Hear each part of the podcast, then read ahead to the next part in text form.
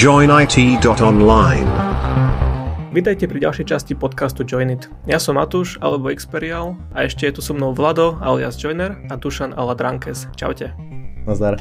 Dobre sa ti to podarilo, pekne. Tentokrát. A ináč, spomínali nás v Pseudocaste a hovorili niečo také, že JoinIT alebo JoinIT, že ako sa to vyslovuje. A zatiaľ nikto neprišiel na to, ako sa to hovorí správne. Tak ale rovnaký problém sme mali aj my. Áno, ale ja už viem, ako by sa to malo volať. No daj. JoinIT. Lebo detene le, takže musíš tam urobiť ni, hej, a to je tvrdé, takže nit. JoinIT. V hordoturčianskej alebo dolnooravskej verzii, nie? Prečo? Tak lebo tam sa hovorí meko, pekne. Normálne detene le, detine by malo platiť, nie? Čestúrovi, moja reč. Dobre, takže podcast JoinIT. Nie Joy, lebo Joy zase to anglikanizuješ. Aj, to by malo byť Joy. JoinIT online. Online.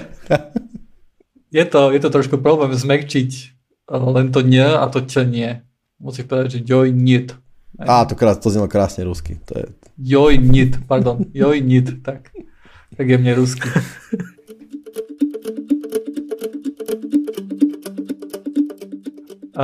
Dobre, no ale chcel som vlastne rozprávať o tom, že prečo používame Google Drive, keďže teraz tam máme nejaký wordovský dokument a keď tam chcem niečo dopísať, tak si to musím otvoriť browser, hej, otvoriť si to browseri, nájsť na ten správny file a potom tam dopisovať. A teraz tam konkrétne máme tak, že aby bolo jasné, že kto má akú tému, tak som to oddelil farebne.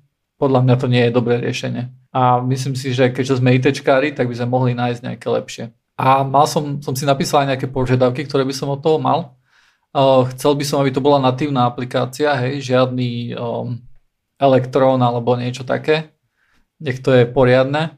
Chcel by som, aby to podporovalo Markdown. Napadla ma taká vec, ty asi nepoznáš, Matúš, Jiru.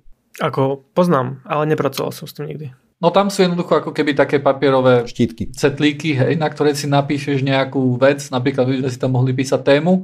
A potom tu dáva, že in planning, progress, hej, done, alebo niečo také. Ja som si predstavoval, že niečo takého tu má na podcast, hej, takého tu byť poriadne, brutálne, fajne organizované, že to by bolo super. Takisto by bolo super niekde tie fajly ukladať. Hej, lebo momentálne ich dávame na Google Drive, ja už mám Google Drive takmer plný.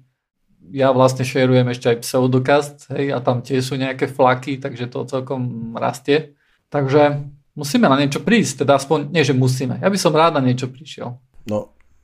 Ja musím povedať, že v tejto súvislosti sa patrí povedať, že Google Drive nemusíme otvárať len v browseri, že Google Drive má, do Windowsu je, tuším, tiež nejaká apka, nejaký disk, alebo Google Sync Drive, alebo nejak tak sa to volá. U mňa v Linuxe to je, Google je, dá sa povedať, kvázi natívny extension pack GNOME, si tam ako pridám si tam konto a vyberiem si, aké Google services cez ich API sa mi budú nejakým spôsobom synchronizovať. A teraz v nadchádzajúcej verzii GNOME 40 alebo GNOME Shell 40 by to malo byť nejak ešte úplne vylepšené. Čiže rýchlosť z Google Driveu a na Google Drive sa má pohnúť z kilobajtov na megabajty. Veľký achievement. Ďalej, neviem, či práve táto práca so šerovanými zložkami by nemala byť nejaká jednoduchšia a tak ďalej. Ale neviem, či nejdeme troška s kanónom na vrábce. Na druhej strane, prečo nie? Ja som známy tým, hej, že ja idem stále s kanónom na vrábce. Hej. A mne napríklad, keď si otvoríš ten wordovský dokument, ako ti ho otvorí? Google Docs mi ho otvorí, čo ja som s tým úplne OK, že tam ho, vieš, zeditujem ho rovno, neukladám nič, zatvorím, vybavené. A niečo také ako Microsoft Teams sa na mňa hodí? Microsoft Teams? Tomu by som sa rád vyhol. Ja to používam iba ako chatovský tool, hej, ale keď akože tam si tiež vieš ukladať fajly a tak ďalej, ale tie sa ukladajú vlastne na ten Microsoftiacký drive. Ako sa to volá? OneDrive? OneDrive. Neviem, mne sa páči nejaká tá idea nejakej Jiry. Hej. Ale neviem, že som si istý, že to nie je potrebné. Urobilo sa 500 častí v Pseudocastu bez toho, aby tam bola nejaká Jira. A 500 častí sa robilo tak, že to bolo celé na Google Drive a 500 častí sa robilo tak, ako robíme JoinIT. Ja by som rád niečo vyskúšal a možno, že by to mohlo byť lepšie. Viem, prečo by to mohlo byť lepšie. Keď riešime témy, Mm-hmm. Vieš, obyčajne tie témy prichádzajú tak, že ja napríklad riešim témy tak, že niekedy si poviem, že čo by mohlo byť vhodné v štýle toho, že OK, o čom asi rozprávame, dajme tomu vzhľadom na iné témy, ktoré už dajme tomu tam sú, ale častokrát ma, ako prichádzam do styku s vecami, tak ma napadá, že wow, to je super, to by sa zišlo akože spomenúť, toto je celkom za téma, ktorú ja chcem spomenúť dlhodobejšie. A čo je úplne super vec, by mohlo byť backlog.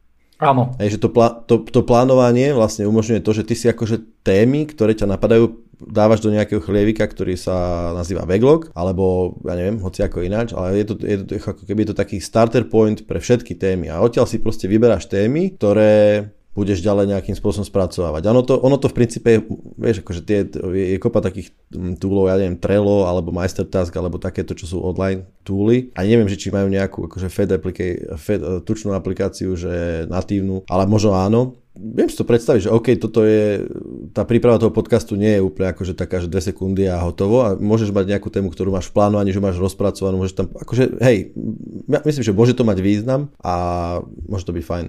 Keď ty budeš mať nejakú sériu, ako napríklad si začal s tými protokolmi. S tými protokolmi, áno, ďakujem. Tak toto tiež je nejaká vec, kde by sa to dalo lepšie podchytiť ako ten Google Drive. Ja som sa pozeral tiež ma napadlo ako prvé Trello, ale takisto som vyskúšal aj Notion, ktoré žiaľ nemá natívnu aplikáciu, ale má to tiež akože nejaký board, ako Jira, hej, a takisto je to poznámkovač. To by nám akože mohlo tieto funkcie splniť. Len neviem, ako je to tam celkom s free verziou a shareovaním medzi viacerými osobami. To by som ešte vyskúšal a mohli by sme do niečoho takého ísť viacej organizovaní. Dajme tomu šancu. Ja som za to, aby sme skúsili aj tú Jiru, ale čo sa týka toho uploadu, že stále to budeme dávať na Drive? No, aj to by som nejak rád vyriešil. Akože v minulosti sme vlastne v Pseudocaste používali BitTorrent Sync, ktorý vlastne používal BitTorrent protokol na to, aby synkoval tie časti medzi harddiskami.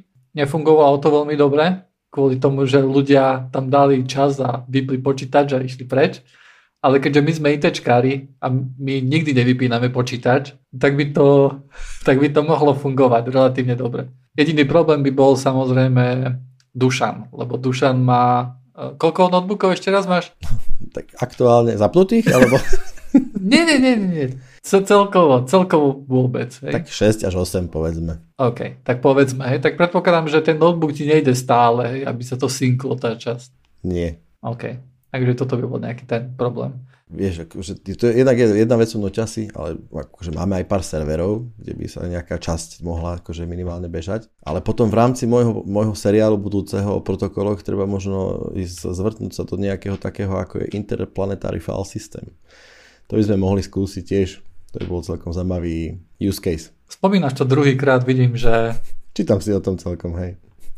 Páči sa mi to. OK, tak o tom nám môžeš povedať, to môže byť tvoja téma. Nie dnes. OK, ja som vlastne len toľko chcel, hej. A mohli by sme niečo vyskúšať. Ja som za ten Notion, kvôli tomu, že tam sú spojené ten debilníček s tým boardom a ak to nepôjde, tak na čo iné. A určite by sme mohli porozmýšľať nad tými časťami, ako ich niekde backupovať minimálne, hej. Akože máme ich na web servery vlastne, hej, ale to nie je veľmi dobrý backup podľa mňa. OK, vymyslíme proste poriadnu infra. Áno. A povýšime tento pseudokast na vyššiu úroveň a budeme o tom reportovať. Áno, áno. Ja si myslím, že to môže byť taký projekt. OK. Nice. Ešte mám jednu tému a na túto tému som sa strašne tešil, lebo môj taký sen bol stále to, že my začneme tento podcast, hej, a niečo budeme rozprávať a niekto, kto sa o niečom vyzná, príde a nám povie, že nie, ste úplne tupí a je to v skutočnosti takto a niečo sa dozvieme, čo by sme sa ináč nikdy nedozvedeli. Hej. Takisto sme v poslednej časti rozprávali o tom, či nás sledujú ISP a neuveríte, ale nejakým nedopatrením sa to dostala tá časť ku niekomu, kto sa vyzná o niečom. Je to aj vlastník nejakého ISPčka, je to Sari z R-Optik, ktorý povedal, že nesledujú. A... Fíha. Takže sme mali pravdu. Áno, vlastne. Zaujímavá bola akože debata, že OK, že vy nesledujete teda, hej, akože jemu som veril, pretože on je môj dlhoročný kamarát. Tak ale ma zaujímalo, že no dobré, ale sleduje nás Orange, hej, alebo niekto iný. Vysvetlo z toho, akože sme mali nejakú debatu, že veľa akože z tých menších vlastne internet providerov bude mať akože technický problém sledovať.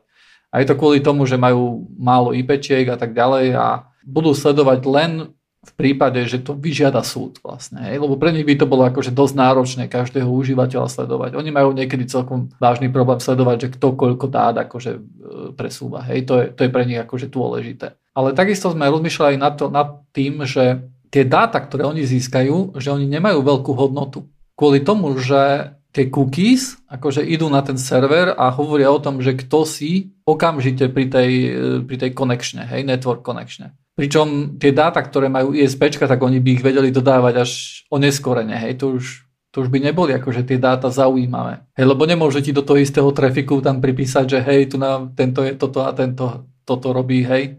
A zase tých ad company asi príliš veľa na to, aby nie je to zase až tak úplne centralizované, aby iba jednej ad company popri tom asynchrone poslali o tebe info. Takže to vyzerá tak, že ISPčka nesledujú.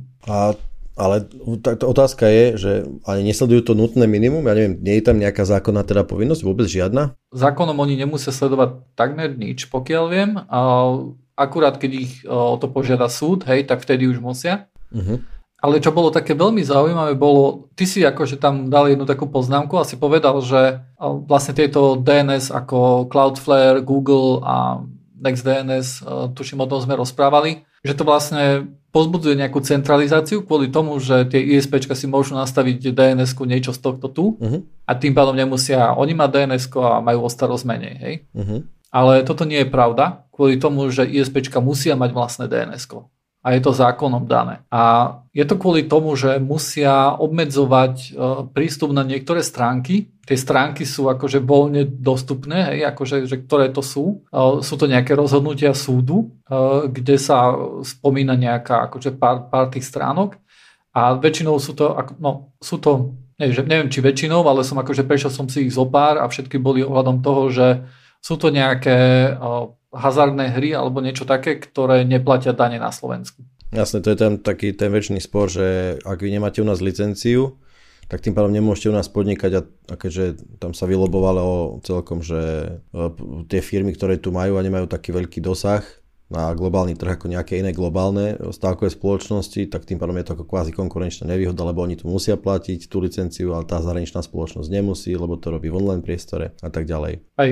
No, tu ma napadá ma taká len jedna vec, že čiže akože zákon, alebo nejakým spôsobom zákon hovorí, že ISP musí byť technicky schopný zamedziť prístupu na istú doménu. Nazvem to takto. Áno. Hej? Áno.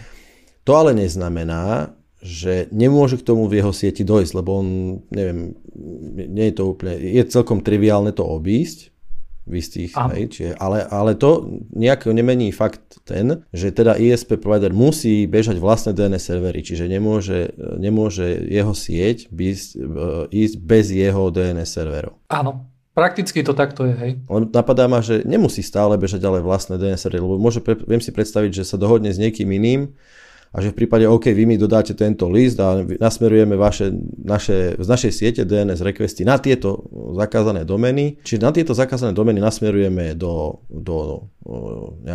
na nejaký web, kde sa povie, že táto doména je zakázaná, ale nemusí to byť nutne jeho DNS infraštruktúra. Mhm, áno. Tak ja mám jednu otázku. Ako by sa to teda obchádzalo? Ako sa na takú stránku teda dá dostať, ak je to zakázané na DNS? Môžeme to vôbec rozprávať? Nastaví si iný DNS server. To je celé. Hej. To je celé. Hej. Akože teoreticky by mohlo dojsť nejakému nutenému presmerovaniu odchádzajúcich DNS requestov a na nejakým nechcem povedať, že proxy, ale port forwarding a tak ďalej a presmerovať tie DNS requesty stále na tvoj DNS, ale dá sa to všetko obísť. Hlavne keď teraz akože čoraz viac je ten DNS over HTTPS alebo TLS, čiže keď je to šifrovaná komunikácia, celé nevieš jednoducho, aký je payload toho trafiku. No, ale vlastne celé to vyplynulo z toho, že tým pádom, ale podľa mňa to znamená, že taký ISP provider by teoreticky mal stále riešiť kvázi, akože by ťa mal sledovať aspoň čo sa tohto týka. Tak to nie je, hej. Oni pravdepodobne, akože neviem celkom ako to je a celkom škoda, že neprišiel do podcastu porozprávať on, čo sa do toho vyzná a ja tu podávam jeho rozumy. Ale viem si predstaviť, že určite niečo bude také, že oni musia urobiť nejaké, nechcem povedať, že minimum, hej, ale nejak, lebo vieš, môžeš stále technicky okrok ďalej, aby si tomu zamedzil, hej. A niekde jednoducho musí byť tá medzera, že OK, povolíš VPN-ky, hej? Lebo keď to zoberieš úplne prísne, že musíš tomu zamedziť za každú cenu, tak musíš vypnúť VPN-ky, musíš snifovať trafik a všetky HTTP či DNS requesty musíš odkytiť, hej? Áno, áno. Čo v princípe to znamená, že ISP, to by som to povedal takto, by som to zhrnul, že ak klient v sieti nejakého internet service providera používa jeho DNS servery a ide na doménu, ktorá je zákonom zakázaná, tak ten ISP provider mu je povinný prístup k tejto doméne odmietnúť. Mm-hmm. Čo je, vieš, poznáš tu ten taký obrázok, že Windows je taká veľká lúka a v strede je taká bránka, že antivír a že žiadny plot, vieš.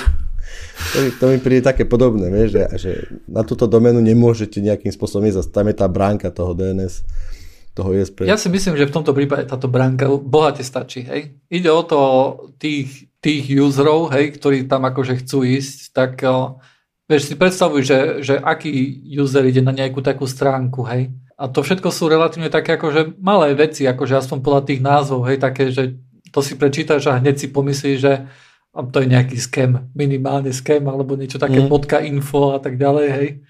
A .online a také scamy, hej, čo tam není normálna stránka žiadna. V Čechách, keď s týmto začali, to som sa celkom smial, lebo asi 2-3 roky, alebo kedy to bolo takisto, že akože ministerstvo financií, tuším to bolo, a povedali, že ministerstvo financií pripraví strojovo čitateľný dokument so zoznamom týchto domén. Hej, ktoré proste provideri connectivity budú musieť zahadzovať. A asi prvé 2-3 roka to bolo PDF-ko, kde bolo, neviem, náhodou, či tam nebolo vytlačené na písacom stroji normálne, že, alebo možno aj rukou, normálne vytlačené do nejaké, a to PDF-ko bolo vytvorené skenovaním toho dokumentu. Čiže ono malo za každým inú formu, úplne vždycky vyzeralo. Tak komunita to musela ručne prepísať do nejakého JSONu, vytvárali proste nejaký skutočne strojovo čitateľný formát, ktorý potom ISPčka dokázali spracovať. Dovtedy to bolo strašné peklo a samozrejme to bolo presne také, že vymyslím si teraz, aby som niekomu neublížil, že toto bude, že doména, ktorá tam bola zakázaná, bola že www, typujem .au, neviem čo je AU, Austrália, dobre, to je jedno, hej. A teraz tá firma samozrejme povedal, že OK, keď vy na nás, tak aj my na vás. Tak si registrovali každý týždeň novú doménu, typujem 1AU, typujem 2AU, typujem 3AU a tak ďalej, alebo každý deň. A stále tam nejakým spôsobom presmerovali tie originálne domény. Jednoducho stále ten zoznam mal, dajme tomu, neviem, 800 riadkov, z toho 747 riadkov bola tá jedna doména v rôznych formátoch. OK. Bolo to taká veselosť. Potom teda to ministerstvo začalo to fakt vydávať v strojovo čitateľnej forme a už to potom išlo celkom OK. To je celkom zaujímavé. No. Ja som pozeral, nerátal som ten zoznam, ktorý je na Slovensku, ale tak odhadom by som povedal, že to nebude viac ako 50 stránok, hej. Za 4 roky, čo tam sú nahádzané a niektoré z nich sa zrušili. A potom normálne vidíš PDF-ko, ktoré hovorí o tom, že už to netreba blokovať, lebo stránka už neexistuje. Lebo tá firma skrachovala, chápeš, že zo Slovenska nemohli ísť na ňu ľudia? Určite kvôli tomu. Ale tým, že to je také nízke číslo, ja si viem predstaviť, že to není vrchol ľadovca, hej, to je len neviem, to je zo pár vločiek snehu. Jasné. A na JoinIte, keď si otvoríte túto časť, tak tam nájdete linku na stránku, kde si môžete pozrieť, že aké sú tam tie domény vlastne. A navštíviť ich samozrejme. A skúsiť navštíviť, či vaše ISPčko splňa zákony, áno. Takže výsledkom ale každopádne je, že ISP, to predpokladám, že tvoj kamoš bude asi nejaký taký menší až stredný, nie? Provider a nesledujú to, lebo je to zbytočné. Je to zbytočné. Aj. A tie dáta vyložené, kto by ich kúpil?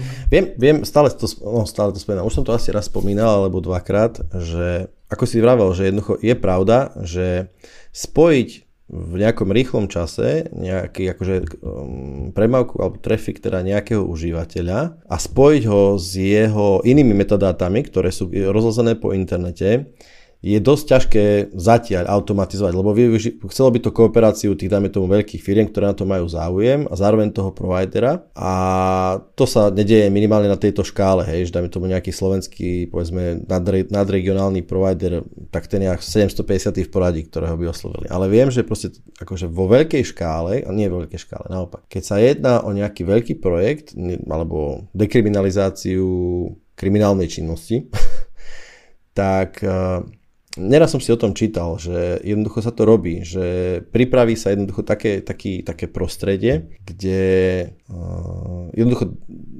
veľkí provideri, jednak connectivity, ale aj obsahu, čiže ktorí majú proste svoje servery v datacentrách a tak ďalej, spolupracujú so zložkami nejakými akože bezpečnostnými organizáciami, policajtami a tak ďalej, a vedia spájať veľmi dobre.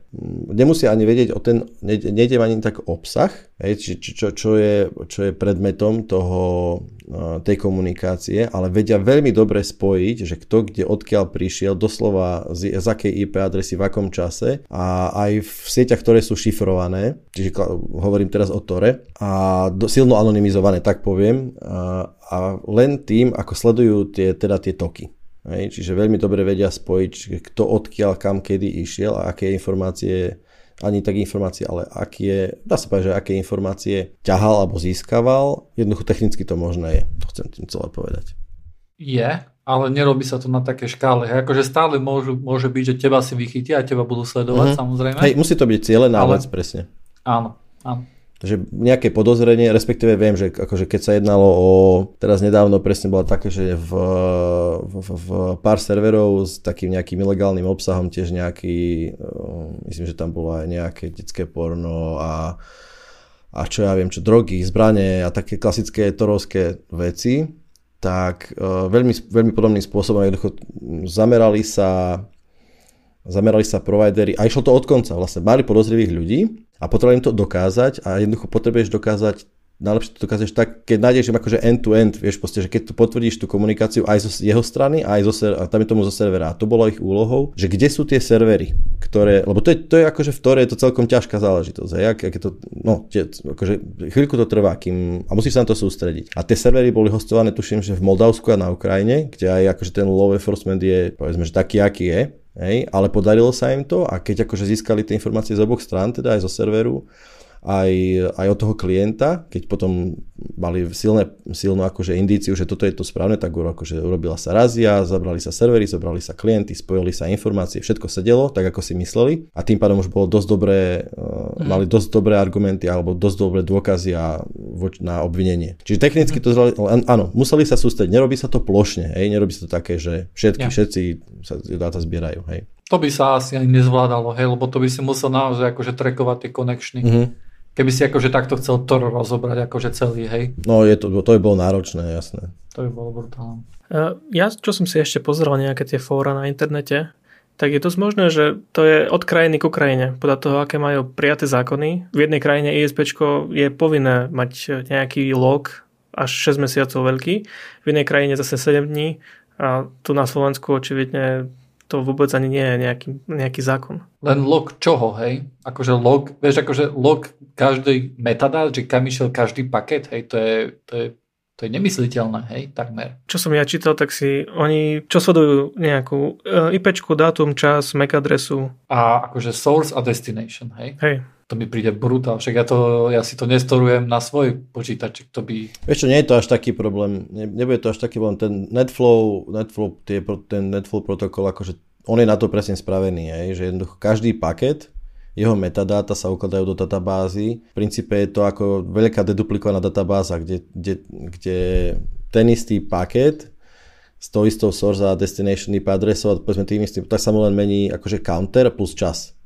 Hej. Čiže dá sa to, hej, vrajím, že zase nie je to až taký veľký nejaký dátový load alebo technicky veľmi nemožné, hej, kaďaké malinké rútre, switche to úplne bežne podporujú, a zber tých dát je to v princípe textová vec, čiže veľmi dobre komprimovateľné A nie je to až taký problém. Fakt? Hm? No ja si predstavujem, že povedzme, že ako nejaké menšie ISPčko mám tisícky, hej, akože užívateľov, no. Tak neviem, to už musím mať celkom tučnú infraštruktúru na niečo také. Keď akože, pretože predstav si, že ja keď si pustím akože nejaký torrent, hej, a začnem si niečo downloadovať, a koľko stovák connectionov akože to udržuje. Hej? A to je len jeden torrent pre pána Jána, hej, akože všetko popri tom, čo ešte robím, tak akože čo robí môj počítač bez toho, aby ja som vedel, hej, či sa už konektuje na updaty, alebo však idem na jednu stránku a to sa napája na 12 oných, rôznych oných. Hej. A každý paket akože logovať, mne to príde akože strašne veľa. Hej, ale viem, že nie je to, viem, keď som robil ešte na univerzite, tak, tak bolo to také, že pred, neviem, počítač, akože sieť pre 400 počítačov a viac menej sa to robilo akože proaktívne, čiže nebolo nejakým spôsobom zákonom nám dané, čo máme robiť. A prekvapujúco, nezaberalo to až tak veľa miesta a dokonca sme stíhali ešte robiť akože layer 7 filtering, čo je akože dosť to je už náročná vec na procesor, hej, lebo tam už musíš akože doslova rozbaľovať každý ten paket a pozerať sa do neho nie len na jeho metadata, ale aj na jeho payload, na jeho data, to je už náročné. V zmysle výkon. Ale ty keď akože každý paket, keď si pozrieš, aký má head, v headre, ako má source destination IP adresu, nejaké porty a povedzme, že MAC adresu vyťahneš, tak viem, nie je to až také náročné. Pre veľkú infraštruktúru to ale samozrejme nemusí byť, akože v zmysle, nemusí to byť, že je to malinko toho. Je to veľa dát. Hej. Neskôr išlo akože o to IO. Hej? Nie je to až taký problém. Nie. Ide mi to do hlavy. No ale keď si začal o tom nejakom layer 7 filtrovaní, tak ešte sme tu hovorili o Pi-hole a o tom, že by sa to dalo použiť na blokovanie YouTube reklám. A si hovoril, že to je aj nejaký gateway, že to nie je len na úrovni DNS-ka. A ja som si to nainštaloval, hej, do dockeru a veľmi rýchlo som zistil, že je to len DNS filtering. Čisto som trepal. Som to aj potom riešil, že či som mal pravdu a vieš, to bude proste takto. Budem sem tam trepať. No, akože to sa stane, hej, presne. No a potom ma vlastne začalo, že OK, že keby to bolo akože gateway, tak by to bolo aj tak brutálne ťažké to odfiltrovať, hej. Lebo si predstav, že to by si musel, vieš, HTTPS by si nemohol akože ísť HTTPS na s platným certifikátom googlackým cez Pi-hole a potom ďalej, hej, takže to by bolo celkom... Nebolo by to akože úplne jednoduché spraviť takú filtráciu. Ako povedzme takto, že nebolo by to prvý komponent, ktorý by akože fungoval ako man in the middle, ako muž v strede. Hej, ja som bol úplne prekvapený, dáme tomu z ESETu, alebo v korporáciách sa dosť bežne používa, že máš medzi sebou a internetom máš nasadený nejaký prvok, kde ty, keďže si akože v korporátnej sieti súhlasíš s tým, že tvoja šifrovaná, minimálne HTTPS povedzme, komunikácia bude rozbaľovaná a bude monitorovaná. A tie organizácie to robia s vedomím, alebo teda akože s tvojím súhlasom, ťa donútia kvázi do ňoho. A ich úmysel je teda chrániť sieť pred vírusmi, malvermi, nezmyselnými útokmi a tak ďalej. To je akože tá ich myšlienka. Hej? A to je aj myšlienka antivírov, ktoré ti rozbaľujú tvoju HTTPS komunikáciu a pozerajú sa, aby vedeli jednoducho, kde ideš, aby ti mohli povedať, že aha, nechoď táto stránka bola označená ako zavírená, lebo ináč je to zmože, ak máš, dajme tomu, ESNI zapnuté, tak ani nevedia, že kde ideš, vieš. Ale ESNI nemáš. Zatiaľ nie, ale no, hej. Ale dajme tomu ako nejaký iný komponent v stránke, dajme tomu, ktorý nemusíš ani riešiť v headroch. Áno. Nejaký skript tam môže presne byť v stránke. Musia ho, akože týmto pádom ho musia byť nejaký, akože chcú ho aktívne nejakým spôsobom filtrovať. Ale Pi-hole to bohužiaľ nevie. Neviem, čo som sa zblbol, niekde som to čítal, alebo nejaký iný komponent to bol, ktorý v sieti, ale Pi-hole, áno. Pi-hole je v princípe to, čo si ty rozprával, ako bol NextDNS, je to čisto DNS filtering, je komunitne udržiavaný ten zoznam tie filtre. Hej. Ale je to škoda. Bolo by to pekné, keby to bolo niečo také, že by to dokázalo odfiltrovať aj akože aktívnu reklamu, nazvime to tak. No tak áno, akože super by to bolo, hej. Len to nie je. Hej. Ináč, keď si hovoril, že sa to deje s našim vedomím a našim súhlasom, tak si nie som celkom istý, že koľkí akože zamestnanci vedia o tom, že niečo takéto tu je, hej. Že niečo takéto tu... Že môže byť akože nejaký tam man in the middle, ktorý stále akože firemný. Ja chápem, že všade je napísané, že ideš cez firemnú sieť a neviem aké plno euly a tak ďalej, čo len odklikneš agree a nič nečítaš, hej, ale som si istý, že niekde to je, ale myslím si, že veľa ľudí si to neuvedomuje jednoducho, že niečo takéto tu je možné. Hej. A že sa to aj robí. Hej. Sami sme pracovali v nejakých firmách, kde sa to jednoducho robilo. Hej.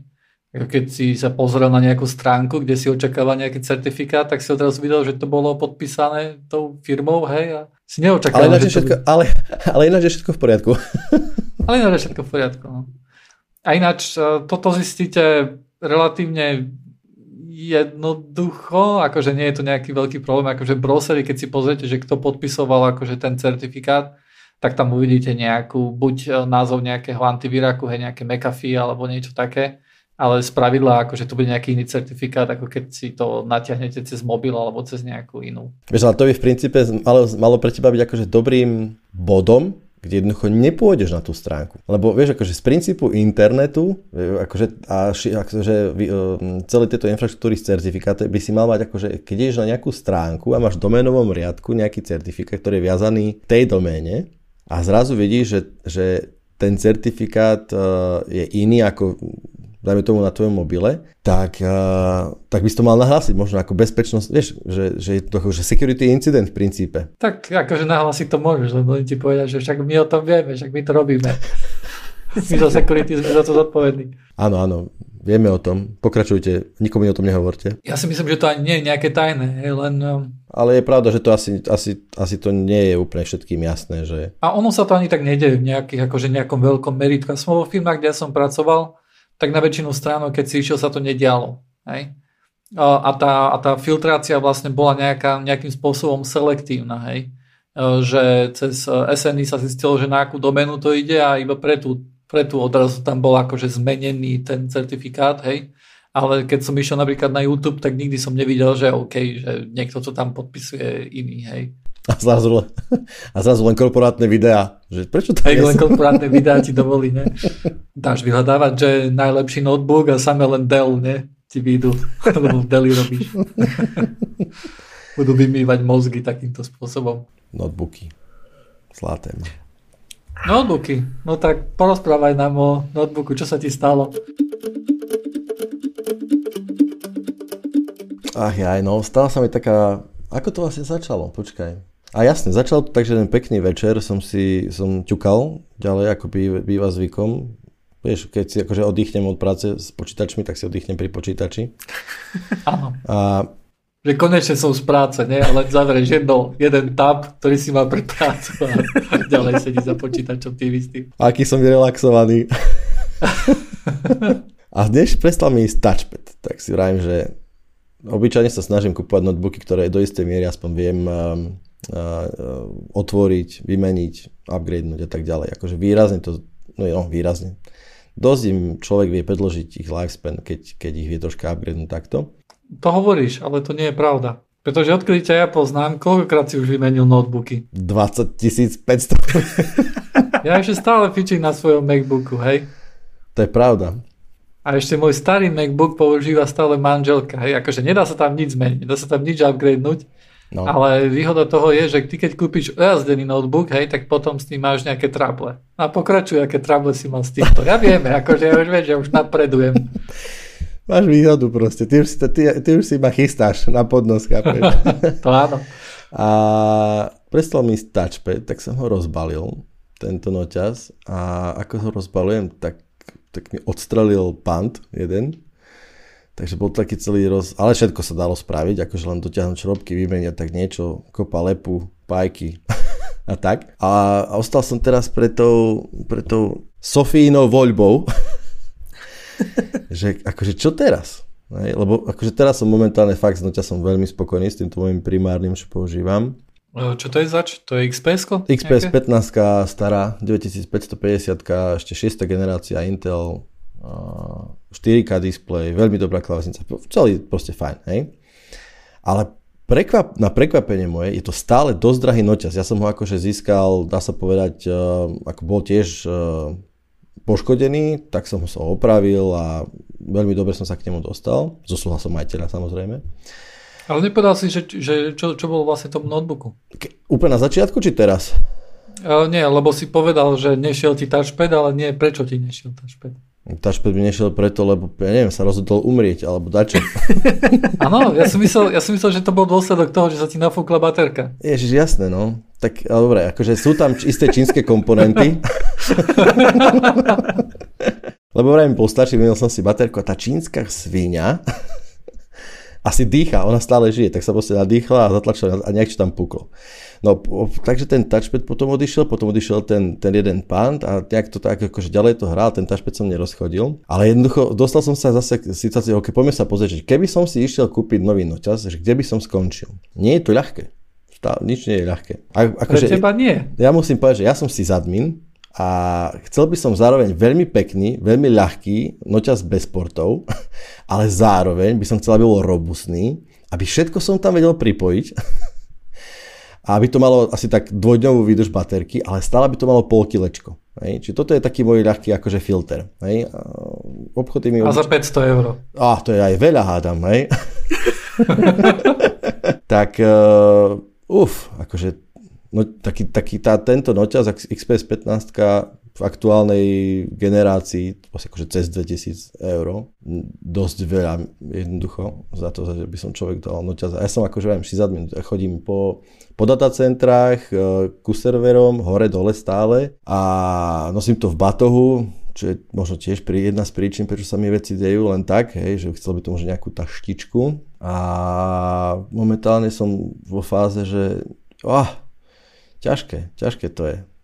Takže potreboval by som niečo také, čo by zniesol. Takže možno, že toto by mohla byť prvá dobrá interakcia, že ak nejaké tipy a triky od poslucháčov, akí sú nejakí sysadmini, alebo aj nie, kľudne, tak napíšte, čo používate. Ja si to potom nekúpim. To je na tom najhoršie. Ja si myslím, že momentálne, ak nekúpuješ jednotku, tak potrebuješ mať na to pádny dôvod.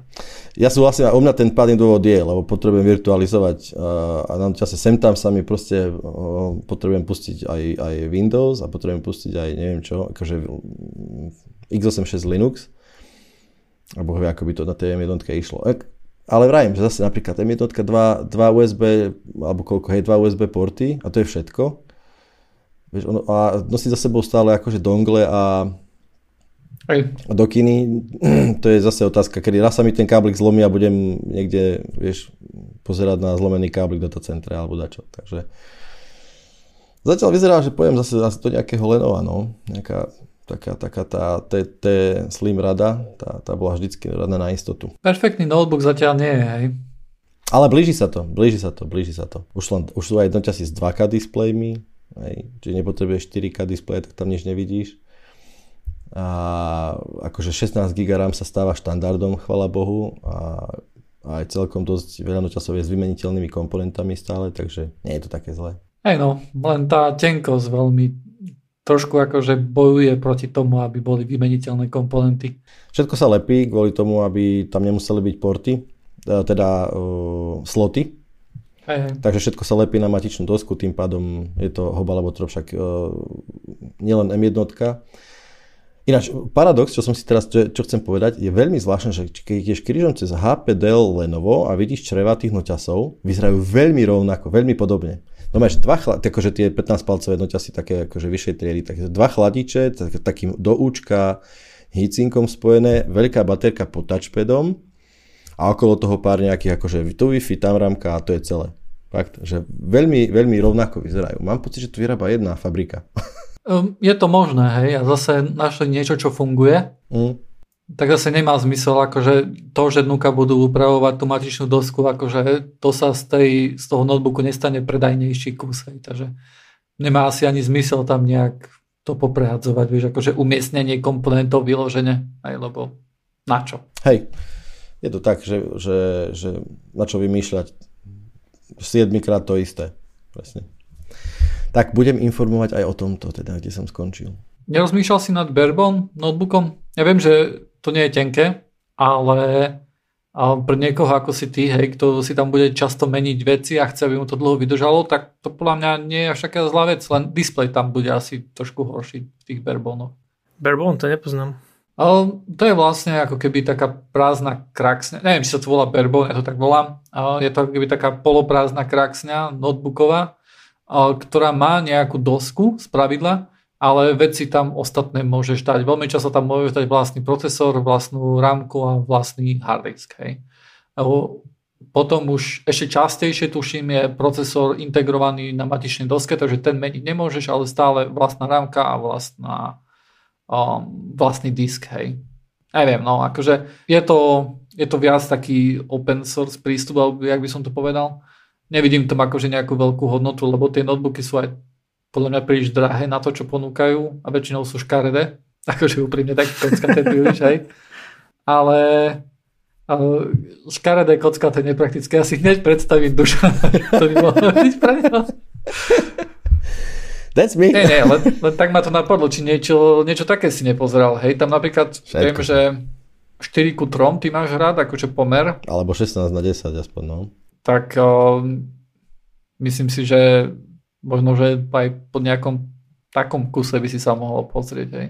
Mohol, len to je presne, u mňa je to taká, že cena k hodnote, k výdrži, hej, a fakt akože keď si zoberieš, že všetky tieto tri, tak to je, akože je tam len veľmi úzky ten prienik a obyčajne sú riadne drahé.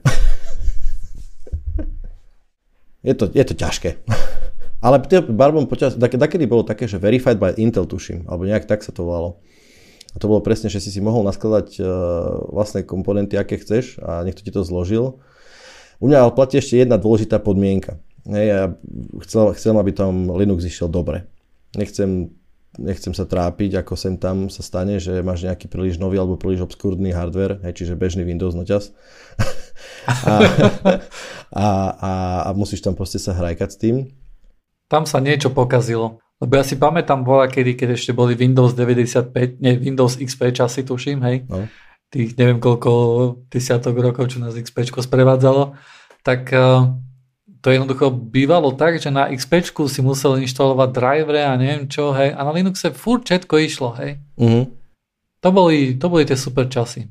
Hej, lebo teraz presne je to tak, že výrobcovia noťasov tam prasknú nejaký bloatware, nejaký proste niečo, bez čoho ti proste ten noťas nepôjde. Vieš, a to hovorím už len Microsoft, čo spravil so Secure Bootom, hej.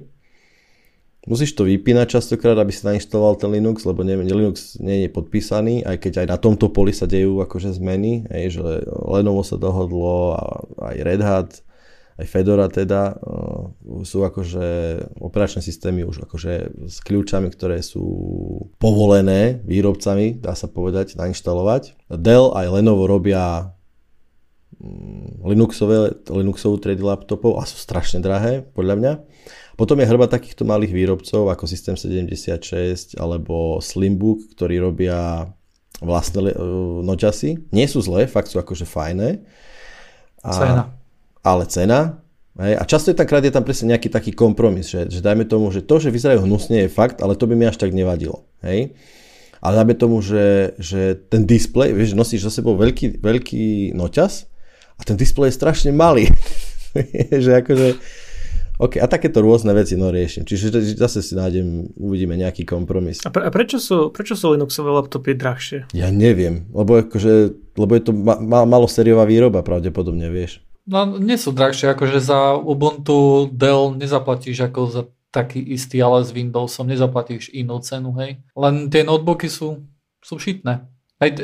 Takisto, akože vieš, tá rada akože tých notebookov je takisto šitná na Windows, hej, takisto je zlatá cena aj pre Windows, ako aj pre Linux.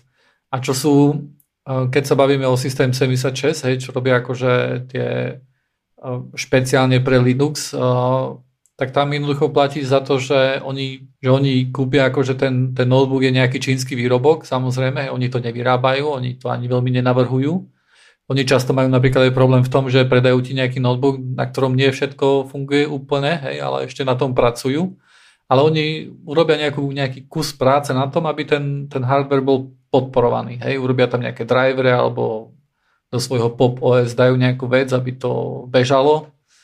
Tak tam jednoducho treba na to peniaze. Hej. Tak. Ktoré keď tam len trepneš Windows, hej, a nič neurobíš, len nainštaluješ, hej, a to všetko ide, lebo keď aj je nejaký Realtek, tam čip alebo niečo, tak samozrejme má driver pre Windows, však to musí mať, ináč by to nemohlo byť, hej. tak to je easy. Hej.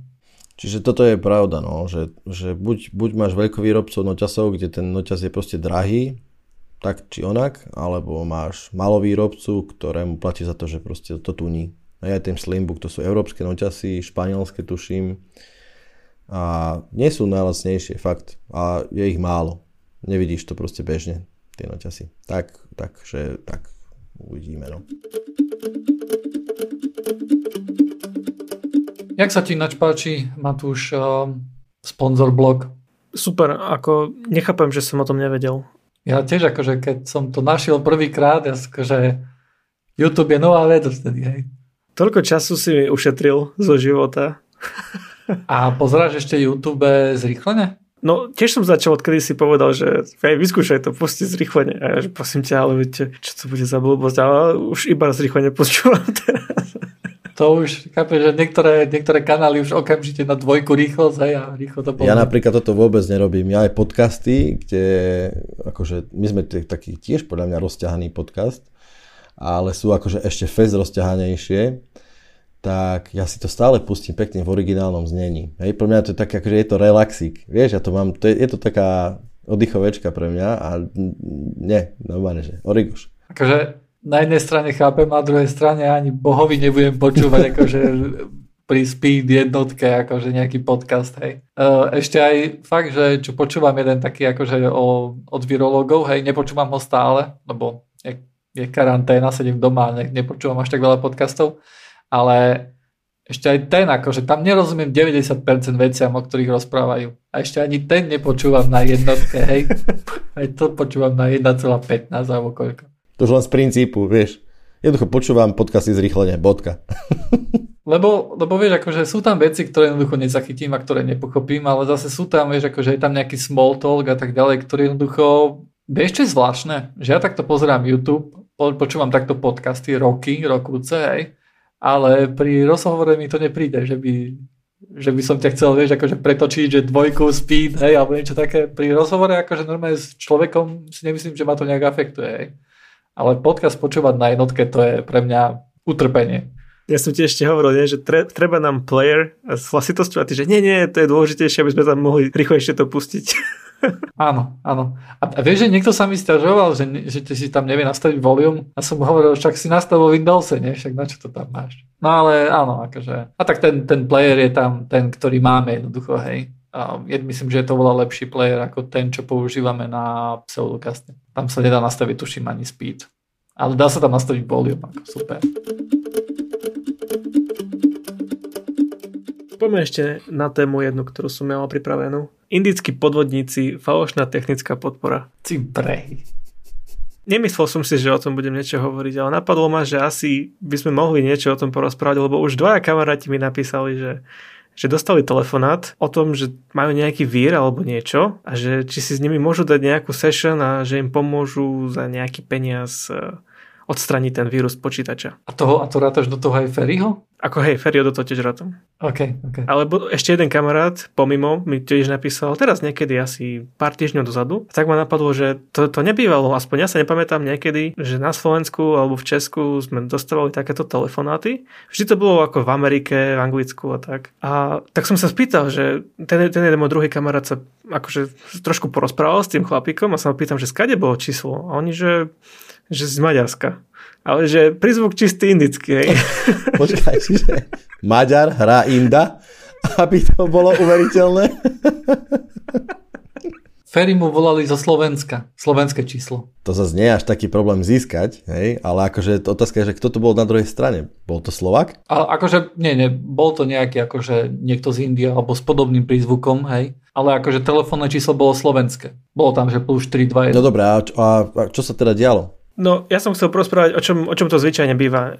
Títo naši kamaráti, teda neviem, že či mali nejaké väčšie telefonáty s týmito technickými gurus. Ferry nie. Alebo Ferry išiel akurát na meeting, takže on ho zrušil a že nech mu zavolá hodinu alebo čo, už asi sa neozval naspäť. Hej, a ten môj druhý kamarát, tak ja som ho odhováral, pretože neviem, ako je zdatný v tomto a mu hovorím, že kašli na to, ešte ti tam niečo nainštalujú a nebudeš ani vedieť. A nakoniec ma počúval, takže som rád. Lebo... A počkaj, ako to funguje, že ťa počúval? Akože real time ti písal, že teraz mi akurát niekto volá, alebo jak to? Nie, akože jemu zavolali a on mi potom napísal, že hej, niekto mi volal, že mám tu nejaký vírus a že dohodol som si s ním meeting, že zajtra na obed.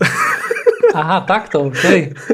Nechod na ten meeting, zruš to, alebo blokni to číslo, že ani sa to neoplatí nejako. Neviem, ani virtuálku si on nevie nainštalovať, alebo niečo také, ako nie je to power user. Takže radšej som mu povedal, že nech to nechá tak. Ako zbytočné. Hej, akože. No dobre, aký je teda business case toho? Ja som nedávno videl virálne video, ktoré koluje po internete, už som ho aj zdieľal vám. Prišlo mi to absolútne neuveriteľné, že na akej hlúposti oni dokážu získať peniaze od ľudí. Absolútne som tomu nerozumel. Oni, ako tento konkrétny prípad, ktorý tu popíšem z toho videa, je, no neviem, môžeme sa potom porozprávať, že aká je vzdelanosť užívateľov počítača, keď na toto niekto akože skočí. Oni pošlú e-mail s tým, že zobralo im peniaze z účtu. A že keď chcú refund, keď chcú tie peniaze späť, tak majú si dohodnúť schôdzku a zavolať na toto číslo. A tak tí ľudia, neviem, očividne majú dosť peniazy, že si nevšimnú, že im $200-300 odíde z účtu, tak zavolajú na to číslo tomu Indovi. On ich prinúti zapnúť počítač, povie im, ako nainštalovať nejaký TeamViewer alebo AnyDesk do počítača, preberie kontrolu nad tým počítačom a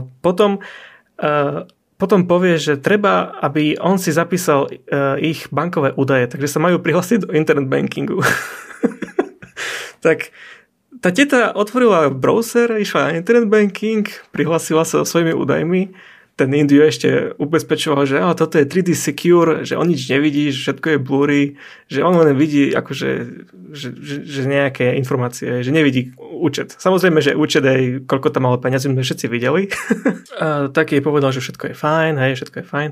A ako toto je neuveriteľné, ale ten AnyDesk, ten program, ktorý funguje na to zdieľanie obrazovky, podporuje funkciu, že nejaký blank viewing. Takže ono vlastne vypne obrazovku, ale ten útočník ako keby stále mal kontrolu nad tým počítačom. A tak on bol vlastne v internet bankingu cudzej osoby a čo spravil, je to celkom geniálne a ide o to, že on dal inspect element a zmenil ten balance toho účtu o $20,000 viac. A potom samozrejme povedal ťate, že hej, že my sme vám omylom poslali $20,000 a že či by ste vám neposlali späť tie peniaze. A teta sa pozrie na účet a vidí tam $20,000 viac. Že samozrejme, že neviem, ako sa toto mohlo stať. No a takýmto spôsobom oni dokážu oklamať takých starších ľudí. Ale toto nie je akože tá... Viem, že akože ja tiež som to video videl, ale to, čo ja viem, ako vyzerá väčšina takýchto tu nazvieme to útokov, hej, tak väčšinou sú takí, že povedia, že máš nejaký vírus. Samozrejme občas chcú, aby si nainštaloval nejaký AnyDesk alebo niečo podobné. A potom sa ťa snažia akože nejakým spôsobom oklamať, že naozaj ten vírus máš, hej. Či už pasnú niečo do terminálu alebo niečo také, čo vyzerá. Napríklad ja som videl videá, kde si ten týpek minimalizoval to okno konzoly na úplne maličké, potom tam niečo pastol a potom to zväčšil, hej, a že pozrite sa, hej, že vírus found, hej, lebo on do toho napísal, do toho zmenšeného okna napísal, že vírus found, hej, a potom si to zväčšil, ešte tam dokonca robil nejaký preklep, hej, takže úplne akože amatérským spôsobom to bolo spravené.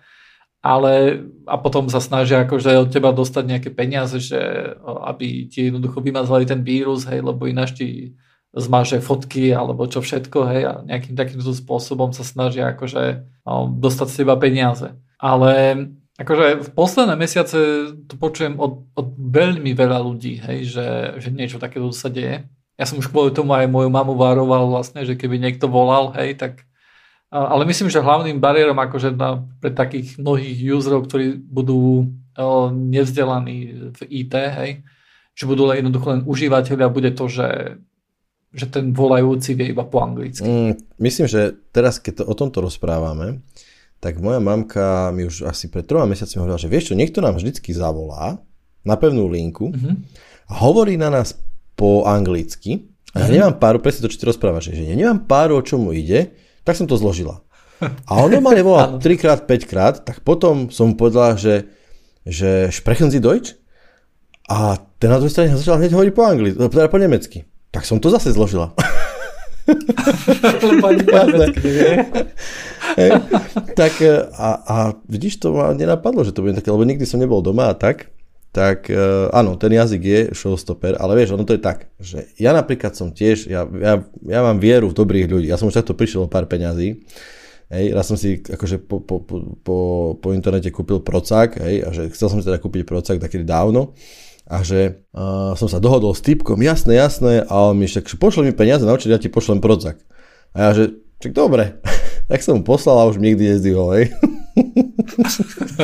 A tak som aj chvíľku rozmýšľal, že či to idem nejak riešiť, ale potom, lebo ťažko a dobre, hej. Ale vieš, to je presne tá otázka, že ako môžu ľudia proste naletieť na takéto? No podľa mňa naletia na to, lebo nevieš už čomu máš veriť, vieš.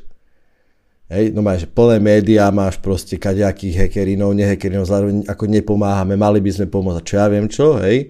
Veď ten nigerijský princ, on musí mať milióny dolárov doma, hej, a nemá ich komu poslať, chápeš, stále.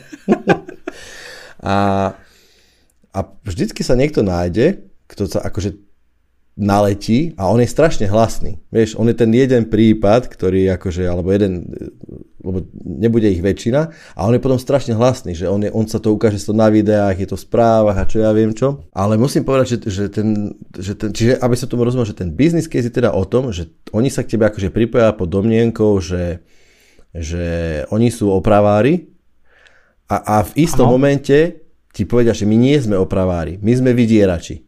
Nie. Oni celý čas sa správajú ako Microsoft napríklad, hej, keď sú akože Microsoft support a ti povedia, že ty máš vírus. A keď chceš, tak my ťa toho vírusu vieme zbaviť. Akože ten vírus nie je od nás. Aha, že v tom zmysle, že ak si neodstraníte ten vírus, tak on vám môže zmazať fotky, alebo vám napadne internet banking a že radšej zaplatíte teraz 20 eur na tento účet a máte po starostiach. Jasné. Presne tak. Akože to väčšinou nie je 200, nie je 20, ale je to skôr 200, 300, čo som videl. A ono to funguje celý čas tak, že niekto jednoducho môže zaplatiť tých 300 eur, oni mu povedia, že áno, že teraz Microsoft Technik vám tu nainštaluje nejaký tool, alebo čo, hej. A normálne ti možno, že aj nainštaluje nejaký antivírák alebo whatever, hej, akože to je jedno. Ale ty na konci nemáš pocit, že bol si vydieraný, alebo čo. Ty máš pocit, že si dostal nejakú službu. Jasné. Hej. Len tá služba akože nebola žiadna. Hej. A mňa akože rozčuluje, že okolo mňa každému volajú, každému. Ja mám virtuálku pripravenú, chápeš? Ja som pripravený jednoducho. Keď teraz mi zazvonia, tak ja to pick-upnem, hej. Ja mu hneď začnem hovoriť, že but I don't understand it well, but yes, okay. I have to start my computer, hej, a si spustím VM-ku, hej, a do toho sa, ja som pripravený, ja viem nahrávať, hej, ja viem nahrávať všetko, hej, ja som ready a nikto mi nevolá. To paroma. Do psej matere sa hovorí. Ja hovorím okay. Do paroma. No dobre, tak chceš sa zabaviť, no, ale faktom je, že Slovensko sa stáva, zdá sa, dostupným. Áno, odrazu je to target z nejakého dôvodu, hej. Pre mňa záhadného, lebo čo sa tu zmenilo? Neviem, hej, je teraz väčšia časť populácie, ktorá vie po anglicky, ako to bolo 5 rokmi, keď to nezačalo pred 5 rokmi, hej, alebo neviem. No. Alebo možno, že sme doma, vieš, tak ľudia sú doma, robia na svojich noťasoch, respektíve bez kontroly nejakého security officera. Tak alebo je to tým, že už všetky krajiny už prešli a to ešte Slovensko stáva. Môže ešte byť. Tanzánia, Uzbekistan a čo je z Zimbabwe, koniec. Môže byť, že sa posúvajú. Hej. A môže takisto byť, že akože títo ľudia, akože podľa toho, čo sme videli, tak často majú nejaké kontaktné osoby vyložené aj v tých krajinách. Hej. Záleží od toho, že akým spôsobom príjmajú tie platby. A možno, že tu teraz je nejaká sieť, hej, akože ľudí na Slovensku, ktorá akože niečo také sprostredkuje, hej. Vieš, čo by bolo ešte, akože pre mňa asi taký šostru, lebo ja si myslím, že ja raz naletím zase takému, hej. Ale myslím si, že napríklad by bol celkom pre mňa šostru, že kebyže mám poslať peniaze niekde do Indie, vieš. Oni ťa môžu, ja čo som videl, tak normálne ťa vedia nasmerovať na stránku, kde ideš a kúpiš si produkt antivírák. No to, aha, jasné, ale platba, vieš, otázka je, že komu tá platba nakoniec ide, ale akože jasné. Ideš normálnu, cez normálnu platobnú bránu, jasné. Na konci normálne dostaneš ešte nejaký antivírák, hej, nejakej pochybnej kvality, nejaká, ale jednoducho za úplne nerozumnú cenu, hej. Dostaneš možno nejaký free antivírák, hej.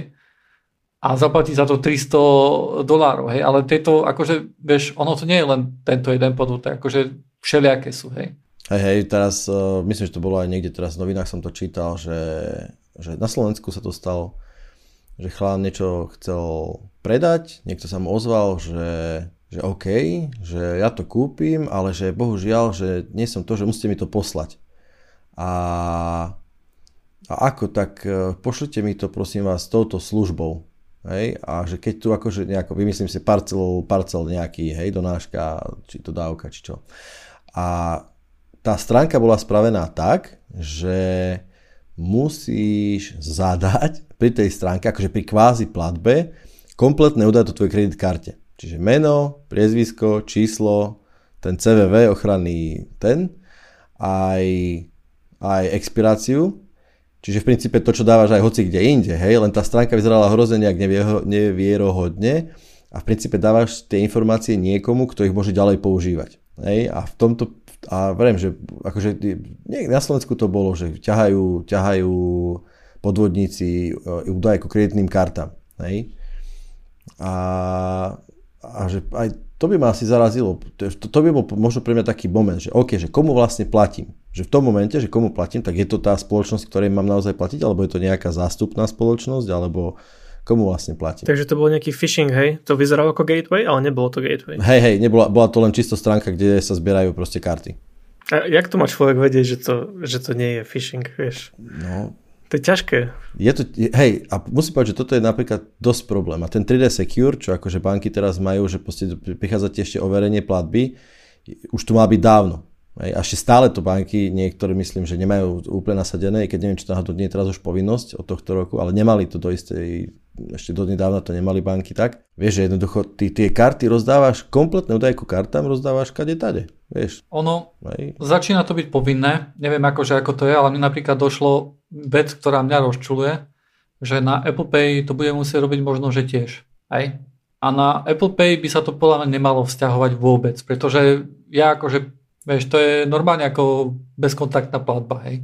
No, rozumiem, že nie je to platba akože na internete, ale je to karta fyzická, dá sa povedať. Akože keď platím napríklad, nie je mi celkom jasné, lebo to tam akože bolo napísané tak šalamúnsky, ale bolo tam napísané, lebo doteraz akože stále môžem, Apple Payom môžem platiť do hociakej sumy bez toho, aby som musel zadávať nejaký PIN alebo niečo také, hej?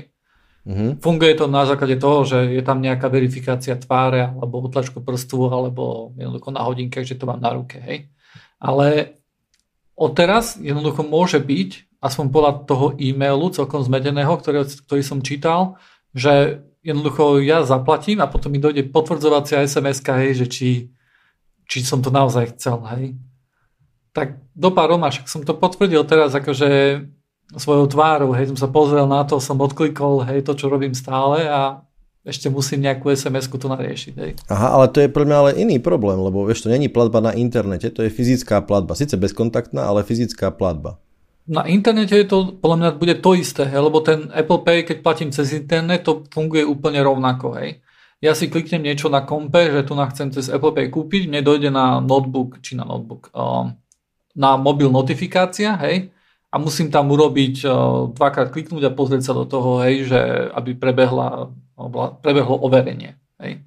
Teda z hľadiska akože toho, že či to robím v obchode a si to kliknem na mobile alebo na počítači z Apple Pay, akože tam nie je veľký rozdiel. Hej. Hej, akože z pohľadu toho workflowu je to zjednodušenie, lebo v princípe ten istý workflow použiješ tam aj tam. Ale vieš, ide o to, že aký je ten postterminál, voči ktorému tú platbu vykonávaš, pretože platba, akože terminál na internete je jednoznačne overiteľná vec. Hej, je to iný druh terminálu ako fyzický postterminál, keď to platíš v reštike. Hej, a to je ten rozdiel. A teraz my rozprávame presne o tom, alebo som rozprával o tom, že kebyže platím, dajme tomu, za ten antivírus vymyslený A volá mi niekto, akože ja som Microsoft representative a teraz ideme vyriešiť váš problém a nakoniec poviete, kúpte si tento produkt od Unga Bunga, GmbH, tak si poviem, že akože to by ma asi troška zastavilo, musím povedať. Také, akože dúfam, skôr tak poviem, že dúfam. Akože určite by ťa nenachytali minimálne na tom, že by ti povedali, že máš vírus a nainštaluj si AnyDesk, hej, a niečo také, že ti ukáže, hej. Lebo poprvé, a keď si ITčkár, tak si sa opýtaš, že skadiaľ viete, že mám vírus. Tak vieš, lebo ISPčkári všetko sledujú. OK, zistili sme, že technicky možno by ťa sledovali, ale nie je to prakticky predateľná informácia. Hej. Nemá tá informácia nejaké cenu. Takto vyzerá. Hej. Raz v živote som